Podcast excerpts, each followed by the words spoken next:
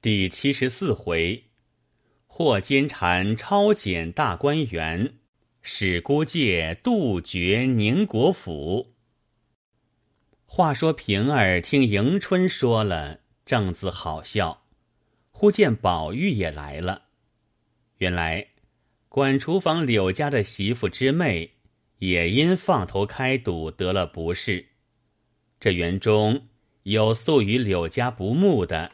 便又告出柳家来，说他和他妹子是伙计。虽然他妹子出名，其实赚了钱，两个人平分。因此凤姐要治柳家之罪。那柳家的因得此信，便慌了手脚。因思素与怡红院人最为深厚，故走来。悄悄的央求晴雯、金星玻璃等人。金星玻璃告诉了宝玉，宝玉因思内中迎春之乳母也现有此罪，不若来约同迎春去讨情，比自己独去单为柳家说情又更妥当，故此前来。忽见许多人在此。见他来时，都问：“你的病可好了？跑来做什么？”宝玉不便说出讨情一事，只说：“来看二姐姐。”当下众人也不在意，且说些闲话。平儿便出去办蕾丝金凤一事，那王柱儿媳妇紧跟在后，口内百般央求，只说。姑娘好歹口内超生，我横竖去赎了来。平儿笑道：“你迟也赎，早也赎，既有今日，何必当初？你的意思得过去就过去了。既是这样，我也不好意思告人，趁早去赎了来，交与我送去，我一字不提。”王柱儿媳妇听说，方放下心来。就拜谢，又说：“姑娘自去贵干，我赶晚拿了来，先回了姑娘，再送去，如何？”平儿道：“赶晚不来，可别怨我。”说毕，二人方分路，各自散了。平儿到房，凤姐问他：“三姑娘叫你做什么？”平儿笑道：“三姑娘怕奶奶生气，叫我劝着奶奶些，问奶奶这两天可吃些什么。”凤姐笑道：“哦，倒是她还记挂着我。刚才又出来了一件事，有人来告柳二媳妇和她妹子通同开局，凡妹子所为都是她做主。我想。”你素日肯劝我多一事不如省一事，就可闲一时心，自己保养保养也是好的。我因听不进去，果然应了些，先把太太得罪了，而且自己反赚了一场病。如今我也看破了，随他们闹去吧。横竖还有许多人呢，我白操一会子心，倒惹得万人咒骂。我且养病要紧，便是好了。我也做个好好先生，得乐且乐，得笑且笑，一概是非都凭他们去吧。所以我只答应着知道了，白不在我心上。平儿笑道：“奶奶果然如此，便是我们的造化。”一语未了。只见贾琏进来，拍手叹气道：“好好的又生事，前儿我和鸳鸯借当，那边太太怎么知道了？刚才太太叫我过去，叫我不管哪里，先迁挪二百银子，做八月十五日节间使用。我回没处迁挪，太太就说：‘你没有钱，就有地方迁挪。’我白和你商量，你就搪塞我。”你就说没地方，前儿一千银子的当是哪里的？连老太太的东西你都有神通弄出来，这会子二百银子你就这样，幸亏我没和别人说去。我想太太分明不短，何苦来要巡视奈何人？凤姐道：“那日并没一个外人，谁走了这个消息？”平儿听了，也细想那日有谁在此，想了半日，笑道：“是了，那日说话时没一个外人，但晚上送东西来的时节。”老太太那边傻大姐的娘也可巧来送浆洗衣服，她在下房里坐了一会子，见一大箱子东西，自然要问。必是小丫头们不知道，说了出来，也未可知。因此便换了几个小丫头来问，那日谁告诉呆大姐的娘？众小丫头慌了。都跪下赌咒发誓，说：“自来也不敢多说一句话。有人反问什么，都答应不知道。这事如何敢多说？”凤姐详情说：“他们必不敢，倒别委屈了他们。如今把这事靠后，且把太太打发了去要紧，宁可咱们短些。”又别讨没意思。因叫平儿，把我的金项圈拿来，且去暂押二百银子来送去完事。贾琏道：“月相多押二百，咱们也要使呢。”凤姐道：“很不必，我没处使钱，这一去还不知指哪一项赎呢。”平儿拿去。吩咐一个人换了旺儿媳妇来领去，不一时拿了银子来，贾琏亲自送去，不在话下。这里凤姐和平儿猜疑，终是谁人走的风声，竟拟不出人来。凤姐儿又道：“知道这事还是小事。”怕的是小人趁便又造飞言，生出别的事来。打紧那边正和鸳鸯结下仇了，如今听得他私自借给琏二爷东西，那起小人眼馋肚饱，连没缝的鸡蛋还要下蛆呢。如今有了这个因由，恐怕又造出些没天理的话来，也定不得。在你脸二爷还无妨。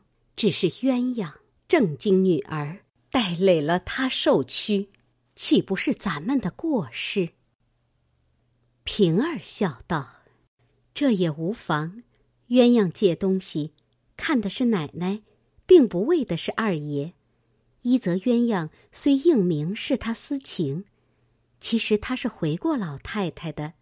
老太太因怕孙男弟女多，这个也借，那个也要。”到跟前撒个娇，和谁要去？因此只装不知道，总闹了出来。究竟那也无碍。凤姐儿道：“理固如此，只是你我是知道的，那不知道的，焉得不生疑呢？”一语未了，人报：“太太来了。”凤姐听了诧异，不知为何事亲来，与平儿等忙迎出来。只见王夫人气色更变，只带一个贴己的小丫头走来，一语不发，走至里间坐下。凤姐忙奉茶，因陪笑问道：“太太今日高兴，到这里逛逛。”王夫人喝命：“平儿。”出去。平儿见了这般，着慌不知怎么样了，忙应了一声，带着众小丫头一齐出去，在房门外站住。月杏将房门掩了，自己坐在台基上，所有的人一个不许进去。凤姐也着了慌。不知有何等事，只见王夫人含着泪，从袖内掷出一个香袋子来说：“你瞧。”凤姐忙拾起一看，见是石锦春意香袋，也吓了一跳，忙问：“太太从哪里得来？”王夫人见问，越发泪如雨下，颤声说道：“我从哪里得来？我天天坐在井里，拿你当个细心人，所以我才偷个空。谁知你也和我一样，这样的东西，大天白日明摆在园里山石上，被老太太的丫头拾着。”不亏你婆婆遇见，早已送到老太太跟前去了。我且问你，这个东西如何移在那里来？凤姐听得，也更了颜色，忙问：“太太怎知是我的？”王夫人又哭又叹，说道：“哎，你反问我，你想？”一家子除了你们小夫小妻，愚者老婆子们要这个何用？在女孩子们是从哪里得来？自然是那脸儿不长进下流种子，哪里弄来？你们又何气当做一件玩意儿？年轻人儿女闺房私意是有的，你还和我赖？幸而园内上下人还不解释，尚未捡得。倘或丫头们捡着，你姊妹看见，这还了得？不然有那小丫头们捡着，出去说是园内捡着的，外人知道，这性命脸面要也不要。凤姐听说，又急又愧，当时紫胀了面皮。便依抗言，双膝跪下，也含泪诉道：“太太说的固然有理，我也不敢辩我并无这样的东西，但其中还要求太太细详其理。那香袋是外头故宫仿着内宫绣的，带这穗子一概是试卖货，我便年轻，不尊重些。”也不要这劳什子，自然都是好的，此其一。二者，这东西也不是常带着的，我纵有，也只好在家里，焉肯带在身上各处去？况且又在园里去，各个姊妹，我们都肯拉拉扯扯，倘或露出来，不但在姊妹前，就是奴才看见，我有什么意思？我虽年轻不尊重，亦不能糊涂至此。三则，论主子内，我是年轻媳妇，算起奴才来，比我更年轻的又不止一个人了。况且他们也常进园，晚间个人家去，焉知不是他们身上的？四则，除我常在园里之外。还有那边太太常带过几个小姨娘来，如嫣红、翠云等人，皆系年轻侍妾，他们更该有这个了。还有那边甄大嫂子，她也不算甚老，她也常带过佩凤等人来，焉知又不是他们的？五则，园内丫头太多，保得住个个都是正经的不成？也有年纪大些的知道了人事，或者一时半刻人查问不到，偷着出去，或借着因由同二门上小妖们打牙犯嘴，外头得了来的也未可知。如今，不但我没此事，就连平儿，我也可以下保的。太太，请细想。王夫人听了这一席话，大尽情理，因叹道：“哎，你起来，我也知道你是大家小姐出身，焉得轻薄至此？不过我气急了，拿了话激你，但如今却怎么处？你婆婆才打发人封了这个给我瞧，说是前日从傻大姐手里得的，把我气了个死。凤姐道：“啊，太太快别生气，若被众人觉察了，保不定老太太不知道。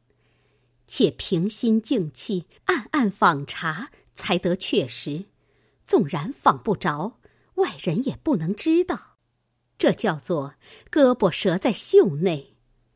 如今，唯有趁着赌钱的因由，隔了许多的人这空，把周瑞媳妇、旺儿媳妇等四五个贴近不能走话的人安插在园里，以查赌为由。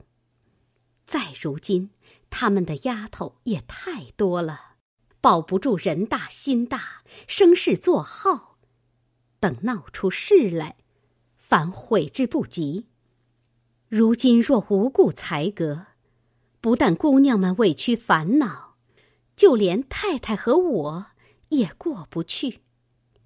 不如趁此机会，以后凡年纪大些的，或有些咬牙难缠的，拿个错儿撵出去配了人，一则保得住没有别的事，二则也可省些用度。太太想，我这话如何？王夫人叹道：“你说的何尝不是？但从公细想来，你这几个姊妹也甚可怜了。也不用远比，只说如今你林妹妹的母亲，未出阁时，是何等的娇生惯养，是何等的金尊玉贵。”那才像个千金小姐的体统。如今这几个姊妹，不过比人家的丫头略强些罢了。通共每人只有两三个丫头像个人样，余者纵有四五个小丫头子，竟是庙里的小鬼。如今还要裁革了去，不但于我心不忍，只怕老太太。未必就医。虽然艰难，难不至此。我虽没受过大荣华富贵，比你们是强的。如今我宁可省些，别委屈了他们。以后要省俭，先从我来倒使得。如今且叫人传了周瑞家的等人进来，就吩咐他们。快快暗地访拿这事要紧。凤姐听了，急唤平儿进来，吩咐出去。一时，周瑞家的与吴兴家的、郑华家的、来旺家的、来喜家的，现在五家陪房进来，余者皆在南方，各有执事。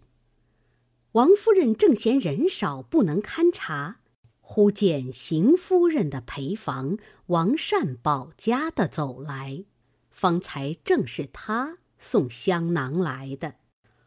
王夫人向来看事，邢夫人之得力新妇人等原无二意，今见他来打听此事，十分关切，便向他说：“你去回了太太，也进园内照管照管，不比别人又强些。”这王善保家的正因素日进园去，那些丫鬟们不大屈奉他，他心里大不自在，要寻他们的故事又寻不着，恰好生出这事来，以为得了把柄，又听王夫人委托，正撞在心坎上，说：“这个容易，不是奴才多话，论理这事该早严谨的。”太太也不大往园里去，这些女孩子们一个个倒像受了封告似的，她们就成了千金小姐了。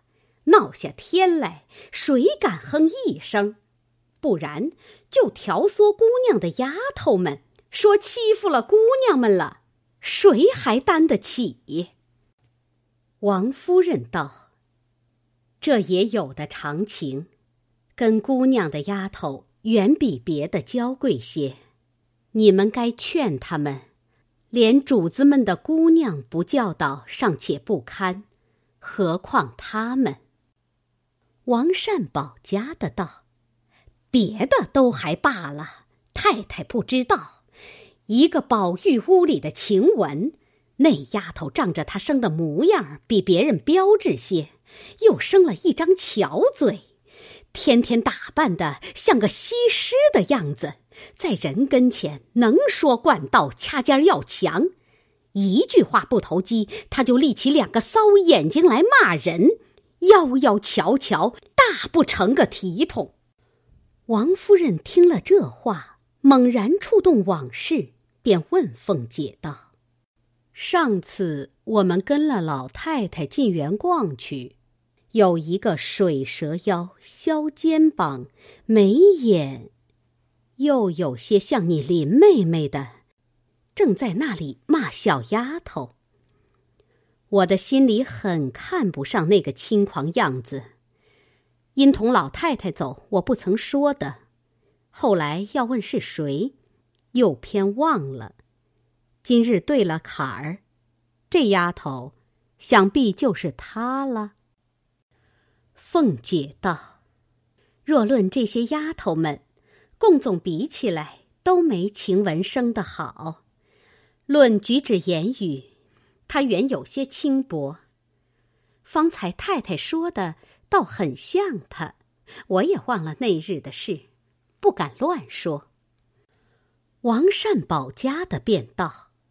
不用这样，此刻不难叫了他来，太太瞧瞧。王夫人道：“宝玉房里常见我的只有袭人、麝月，这两个笨笨的倒好。若有这个，他自不敢来见我的。我一生最嫌这样的人，况且又出来这个事。好好的宝玉。”倘或叫这蹄子勾引坏了，那还了得？应叫自己的丫头来，吩咐他到园里去。只说我说有话问他们，留下袭人、麝月服侍宝玉，不必来。有一个晴雯最伶俐，叫他即刻快来。你不许和他说什么。小丫头子答应了，走入怡红院。正值晴雯身上不自在，睡中觉才起来，正发闷，听如此说，只得随了他来。素日这些丫鬟皆知，王夫人最嫌乔装艳饰、语薄言轻者，故晴雯不敢出头。今因连日不自在，并没十分装饰，自谓无碍。即到了凤姐房中，王夫人一见，她钗朵鬓松，山垂带退，有春睡捧心之遗风，而且形容面貌，恰是上月的那人，不觉勾起方才的火来。王夫人原是天真烂漫之人，喜怒出于心意，不比那些恃词演绎之人。今既真怒攻心，又勾起往事，便冷笑道：“呵 呵好个美人，真像个病西施了。你天天做这轻狂样给谁看？你干的事，打量我不知道呢。我且放着你，自然明儿揭你的皮。”宝玉今日可好些？晴雯一听如此说，心内大意，便知有人暗算了他。虽然着恼，只不敢作声。他本是个聪明过顶的人，见问宝玉可好些，他便不肯以实话对，只说：“我不大到宝玉房里去。”又不常和宝玉在一处，好歹我不能知道，只问袭人、麝月两个。王夫人道：“这就该打嘴。你难道是死人？要你们做什么？”晴雯道：“我原是跟老太太的人，因老太太说园里空大人少，宝玉害怕，所以拨了我去外间屋里上夜，不过看屋子。我原回过我笨，不能服侍。老太太骂了我说，又不叫你管他的事。”要伶俐的做什么？我听了这话才去的。不过十天半个月之内，宝玉闷了，大家玩一会子就散了。至于宝玉饮食起坐，上一层有老奶奶、老妈妈们，下一层又有袭人、麝月、秋纹几个人。我闲着还要做老太太屋里的针线，所以宝玉的事竟不曾留心。太太既怪。从此后，我留心就是了。王夫人信以为实了，忙说：“阿弥陀佛，你不进宝玉是我的造化，竟不劳你费心。既是老太太给宝玉的，我明儿回了老太太再撵你。”因向王善保家的道：“你们进去，好生防他几日。”不许他在宝玉房里睡觉，等我回过老太太，再处置他。喝声，去，站在这里，我看不上这浪样谁许你这样花红柳绿的装扮？晴雯只得出来，这气非同小可。一出门，便拿手帕子握着脸。一头走一头哭，直哭到园门内去。这里王夫人向凤姐等自怨道：“这几年我越发精神短了，照顾不到，这样妖精似的东西竟没看见，只怕这样的还有，明日倒得查查。”凤姐见王夫人盛怒之际。又因王善保家的是邢夫人的耳目，常调唆着邢夫人生事，纵有千百样言辞，此刻也不敢说，只低头答应着。王善保家的道：“太太，且请养息身体要紧，这些小事只交与奴才。如今要查这个主，也极容易。”等到晚上园门关了的时节，内外不通风，我们竟给他们个猛不防，带着人到各处丫头们房里搜寻。想来谁有这个，断不单只有这个，自然还有别的东西。那时翻出别的来，自然这个也是他的。王夫人道：“这话倒是，若不如此。”断不能清的清，白的白。因问凤姐如何，凤姐只得答应说：“太太说的是，就行罢了。”王夫人道：“这主意很是，不然一年也查不出来。”于是大家商议已定。至晚饭后，待贾母安寝了，宝钗等入园时。王善保家的便请了凤姐一并入园，贺命将角门接上锁，便从上夜的婆子处抄检起，不过抄检出些多余攒下蜡烛、灯油等物。王善保家的道：“这也是脏，不许动，等明儿回过太太再动。”于是先就到怡红院中，喝命关门。当下宝玉正因晴雯不自在，忽见这一干人来，不知为何直扑了丫头们的房内去。因迎出凤姐来，问是何故。凤姐道：“啊，丢了一件要紧的东西，因大家混赖，恐怕有丫头们偷了，所以大家都查一查。”去疑。一面说，一面坐下吃茶。王善保家的等搜了一回，又细问这几个箱子是谁的，都叫本人来亲自打开。袭人因见晴雯这样，知道必有异事，又见这番抄检，只得自己先出来打开了箱子并匣子，任其搜检一番，不过是平常动用之物。遂放下，又搜别人的，挨次都一一搜过。到了晴雯的箱子，因问：“是谁的？怎不开了让搜？”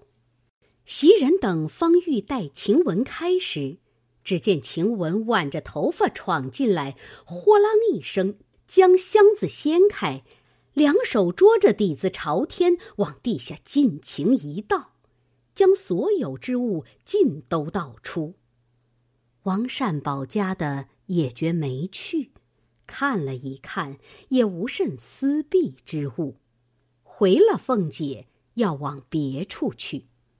凤姐道：“你们可细细的查，若这一番查不出来，难回话的。”众人都道：“都细翻看了。”没什么差错东西，虽有几样男人物件，都是小孩子的东西，想是宝玉的旧物件，没甚关系的。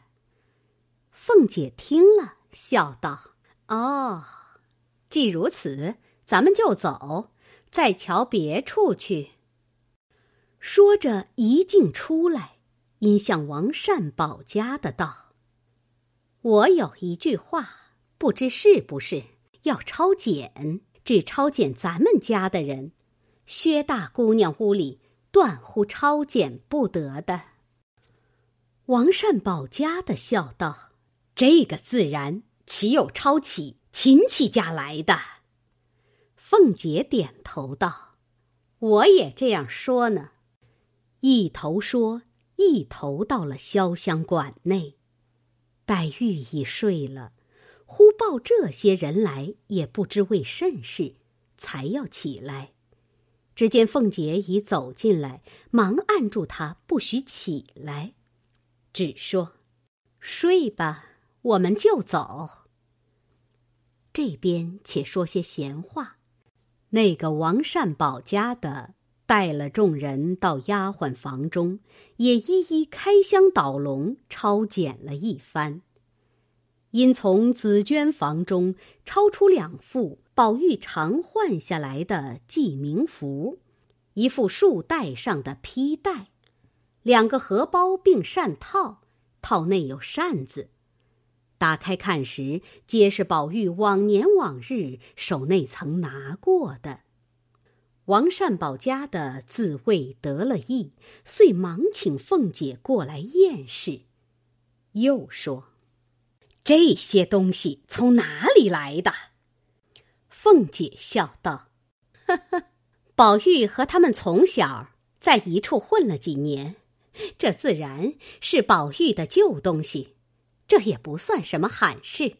撂下，再往别处去是正经。”紫娟笑道：“直到如今，我们两下里的东西也算不清，要问这一个。”连我也忘了是哪年月日有的了。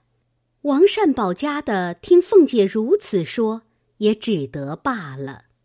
又到探春院内，谁知早有人报与探春了。探春也就猜着必有缘故，所以引出这等丑态来，遂命众丫鬟秉烛开门而待。一时众人来了。探春故问何事，凤姐笑道：“啊，因丢了一件东西，连日访查不出人来，恐怕旁人赖这些女孩子们，所以越性大家搜一搜，使人去疑，倒是洗净他们的好法子。”探春冷笑道：“哈，我们的丫头自然都是些贼，我就是头一个窝主。”既如此，先来搜我的箱柜，他们所有偷了来的，都交给我藏着呢。说着，便命丫头们把箱柜一起打开，将净脸妆盒、亲服衣包、若大若小之物一起打开，请凤姐去超越。凤姐陪笑道：“我不过是奉太太的命来，妹妹别错怪我，何必生气？”因命丫鬟们快快关上。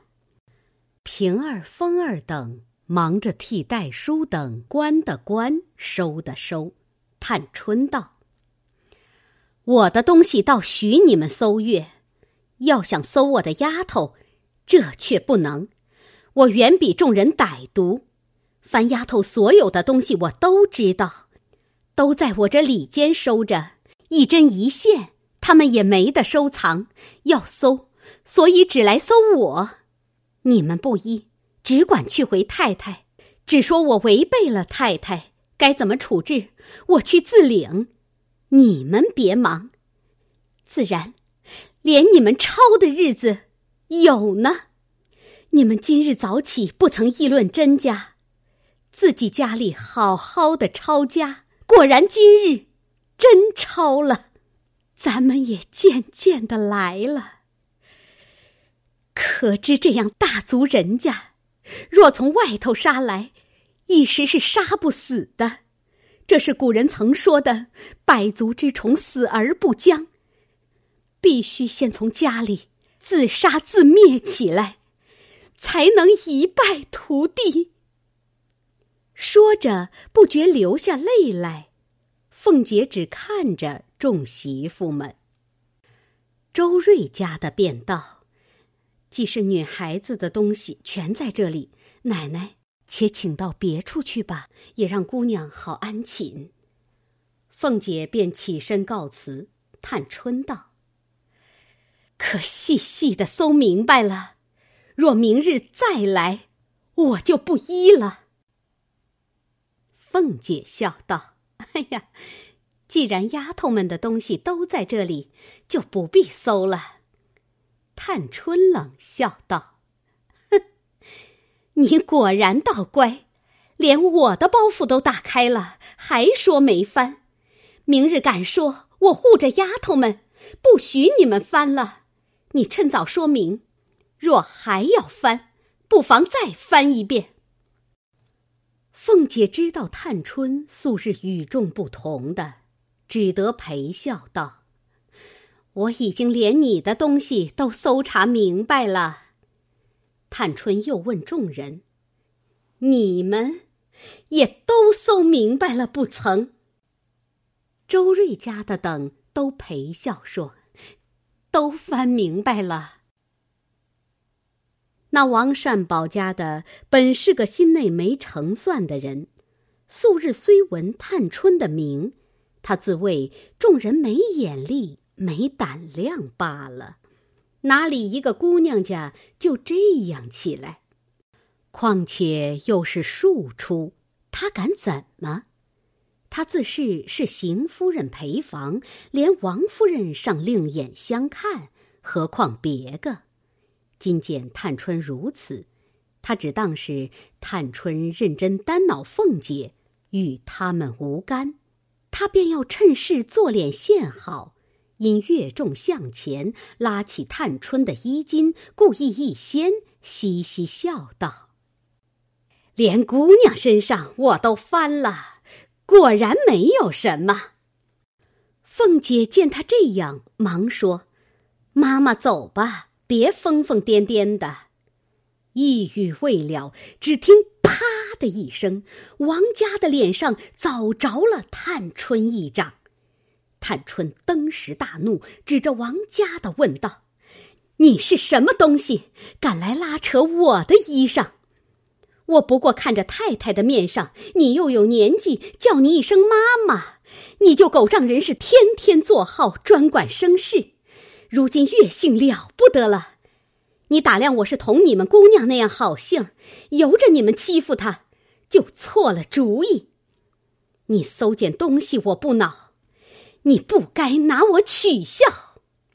说着，便亲自解衣卸裙，拉着凤姐儿细细的翻，又说：“省得叫奴才来翻我身上。凤姐、平儿等忙与探春束裙整雀，口内喝着王善保家的说：“妈妈吃两口酒就疯疯癫癫起来，前儿把太太也冲撞了，快出去，不要提起了。”又劝探春休得生气。探春冷笑道：“哼，我但凡有气性，早一头碰死了，不然。”岂许奴才来我身上翻贼赃了？明儿一早，我先回过老太太太太，然后过去给大娘赔礼，该怎么，我就领。那王善保家的讨了个没意思，在窗外只说：“罢了罢了，这也是头一遭挨打。我明儿回了太太，仍回老娘家去吧。”这个老命，还要他做什么？探春喝命丫鬟道：“你们没听他说的这话，还等我和他对嘴去不成？”戴叔等听说，便出去说道：“你果然回老娘家去，倒是我们的造化了，只怕舍不得去。”凤姐笑道。哈哈哈！哈好丫头，真是有其主必有其仆。探春冷笑道：“ 我们做贼的人，嘴里都有三言两语的，这还算笨的，背地里就只不会挑唆主子。”平儿忙也陪笑解劝，一面又拉了戴叔进来。周瑞家的等人劝了一番。凤姐直服侍探春睡下，方带着人往对过暖香坞来。彼时李纨犹病在床上，她与惜春是紧邻，又与探春相近，故顺路先到这两处。因李纨才吃了药睡着，不好惊动，只到丫鬟们房中一一的搜了一遍，也没有什么东西。遂到惜春房中来，因惜春年少，尚未识事，吓得不知当有什么事故。凤姐也少不得安慰她。谁知竟在入画箱中寻出一大包金银刻子来，约共三四十个，又有一副玉带板子，并一包男人的靴袜等物，入画也黄了脸。因问是哪里来的，入画只得跪下哭诉真情，说：“这是甄大爷赏我哥哥的，因我们老子娘都在南方，如今只跟着叔叔过日子。我叔叔婶子只要吃酒赌钱，我哥哥怕交给他们又花了，所以每常得了，悄悄的烦了老妈妈带进来。”叫我收着的。惜春胆小，见了这个也害怕，说：“我竟不知道，这还了得！二嫂子，你要打他，好歹带他出去打吧，我听不惯的。”凤姐笑道：“这话若果真呢，也倒可恕，只是不该私自传送进来。这个可以传递。”什么不可以传递？这倒是传递人的不是了。若这话不真，倘是偷来的，你可就别想活了。入画跪着哭道：“我不敢扯谎，奶奶，只管明日问我们奶奶和大爷去。若说不是赏的，就拿我和我哥哥一同打死，无怨。”凤姐道：“这个自然要问的，只是真赏的也有不是。谁许你私自传送东西的？你且说是谁做接应，我便饶你。下次万万不可。”惜春道：“嫂子别饶他这次方可，这里人多，若不拿一个人做法，那些大的听见了，又不知怎样呢。嫂子若饶他，我也不依。”凤姐道：“素日我看他还好，谁没一个错？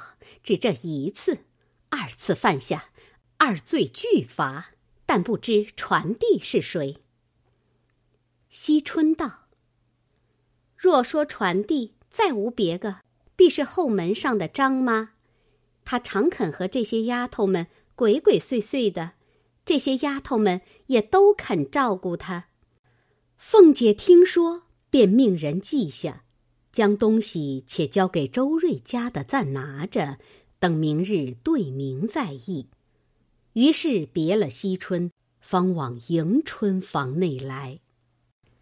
迎春已经睡着了，丫鬟们也才要睡，众人叩门，半日才开。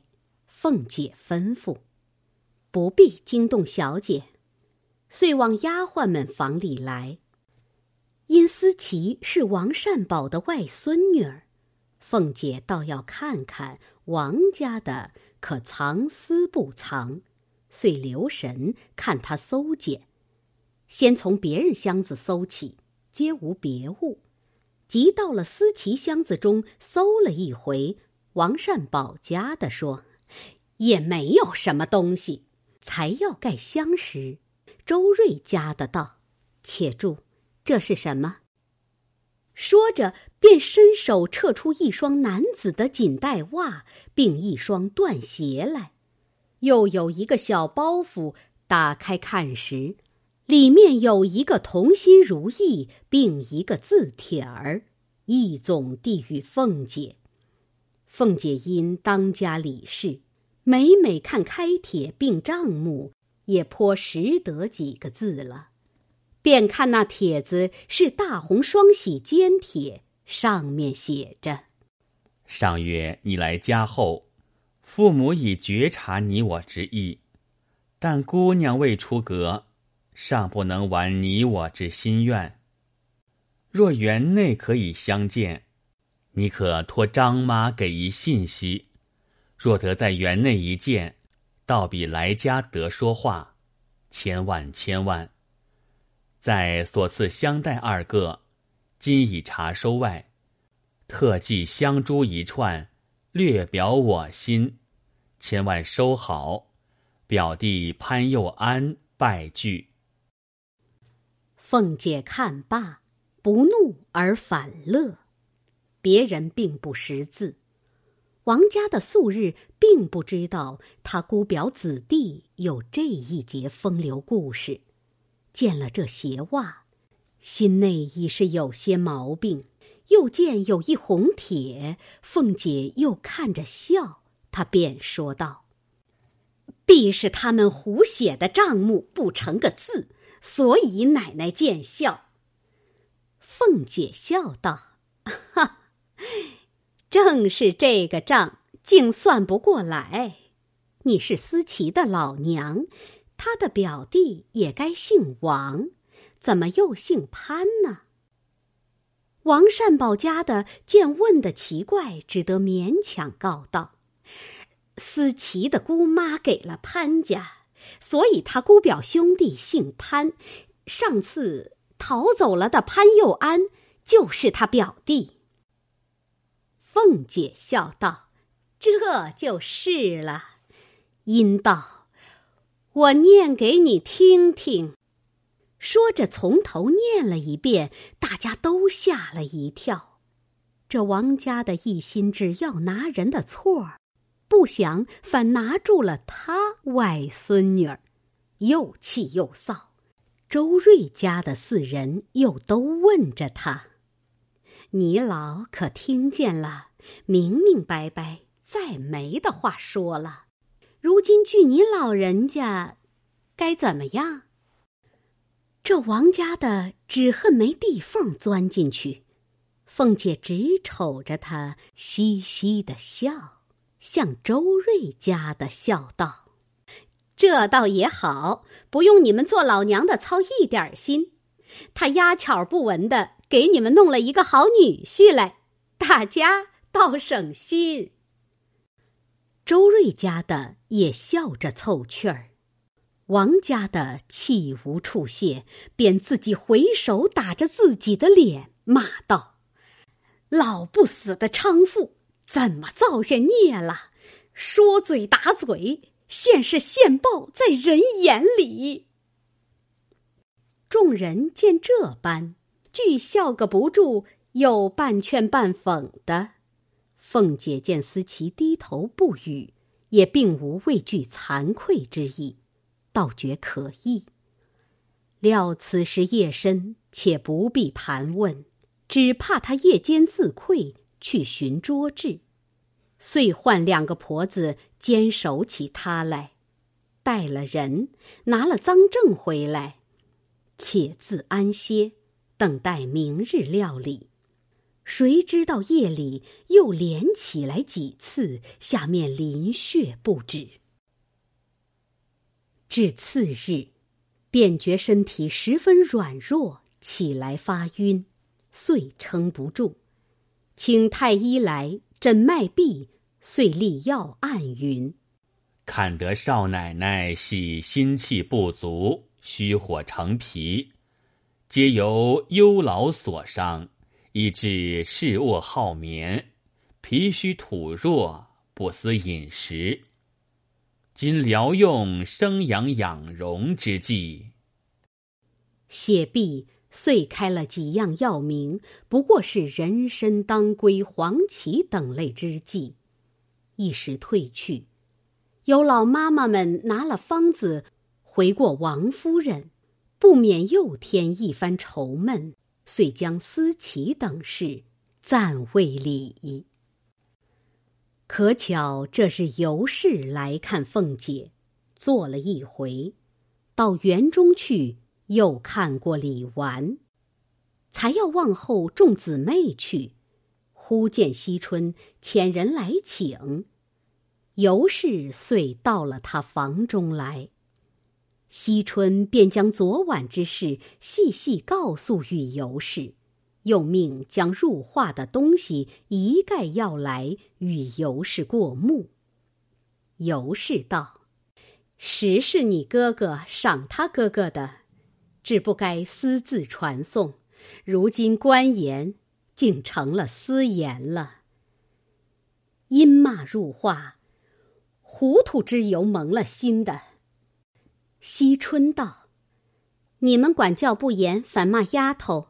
这些姊妹，独我的丫头这样没脸，我如何去见人？昨儿我力逼着凤姐姐带了她去，她只不肯。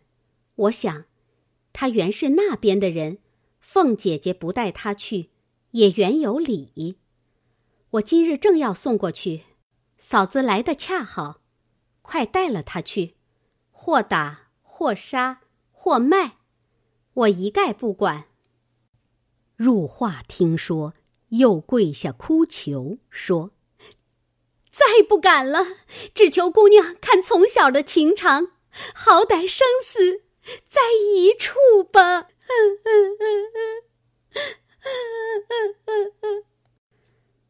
尤氏和奶娘等人也都十分了解，说他。不过一时糊涂了，下次再不敢的。他从小服侍你一场，到底留着他为是。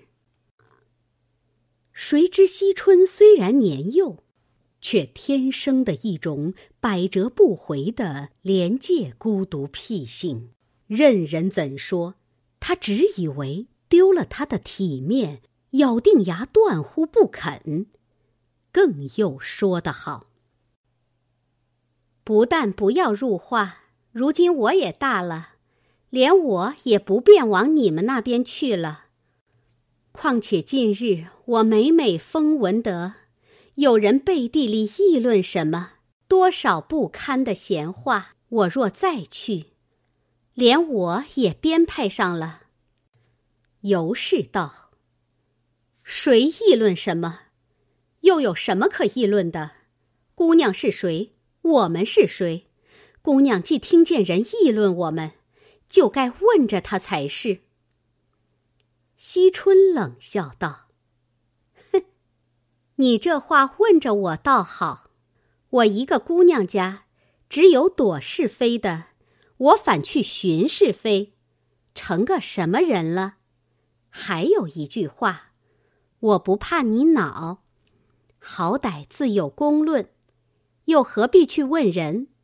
古人说得好，善恶生死，父子不能有所续住。”何况你我二人之间，我只知道保得住我就够了，不管你们。从此以后，你们有事别累我。尤氏听了，又气又好笑，因向地下众人道：“怪道，人人都说这四丫头年轻糊涂，我只不信。你们听才一篇话，无缘无故。”又不知好歹，又没个轻重。虽然是小孩子的话，却又能寒人的心。众妈妈笑道：“姑娘年轻，奶奶自然要吃些亏的。”惜春冷笑道：“哦，我虽年轻，这话却不年轻。你们不看书，不识几个字。”所以都是些呆子，看着明白人，倒说我年轻糊涂。尤氏道：“你是状元榜眼探花，古今第一个才子，我们是糊涂人，不如你明白，何如？”惜春道：“状元榜眼，难道就没有糊涂的不成？可知？”他们也有不能了悟的。尤氏笑道：“你倒好，才是才子，这会子又做大和尚了，又讲起了悟来了。”惜春道：“我不了悟，我也舍不得入画了。”尤氏道：“可知你是个心冷口冷、心狠意狠的人。”惜春道：“古人曾也说的，不做狠心人，难得自了汉。我清清白白的一个人，为什么叫你们带累坏了我？尤氏心内原有病，怕说这些话。听说有人议论，已是心中羞恼激射，只是在惜春份上。”不好发作，忍耐了大半。今见惜春又说这句，因按耐不住，因问惜春道：“怎么就带累了你了？你的丫头的不是，无故说我，我倒忍了这半日，你倒越发得了意，只管说这些话。你是千金万金的小姐，我们以后就不亲近，仔细带累了小姐的美名。”即刻就叫人将入画带了过去。说着，便赌气起身去了。惜春道：“若果然不来，倒也省了口舌是非，大家倒还清静。”尤氏也不答话，一径往前边去了。不知后事如何。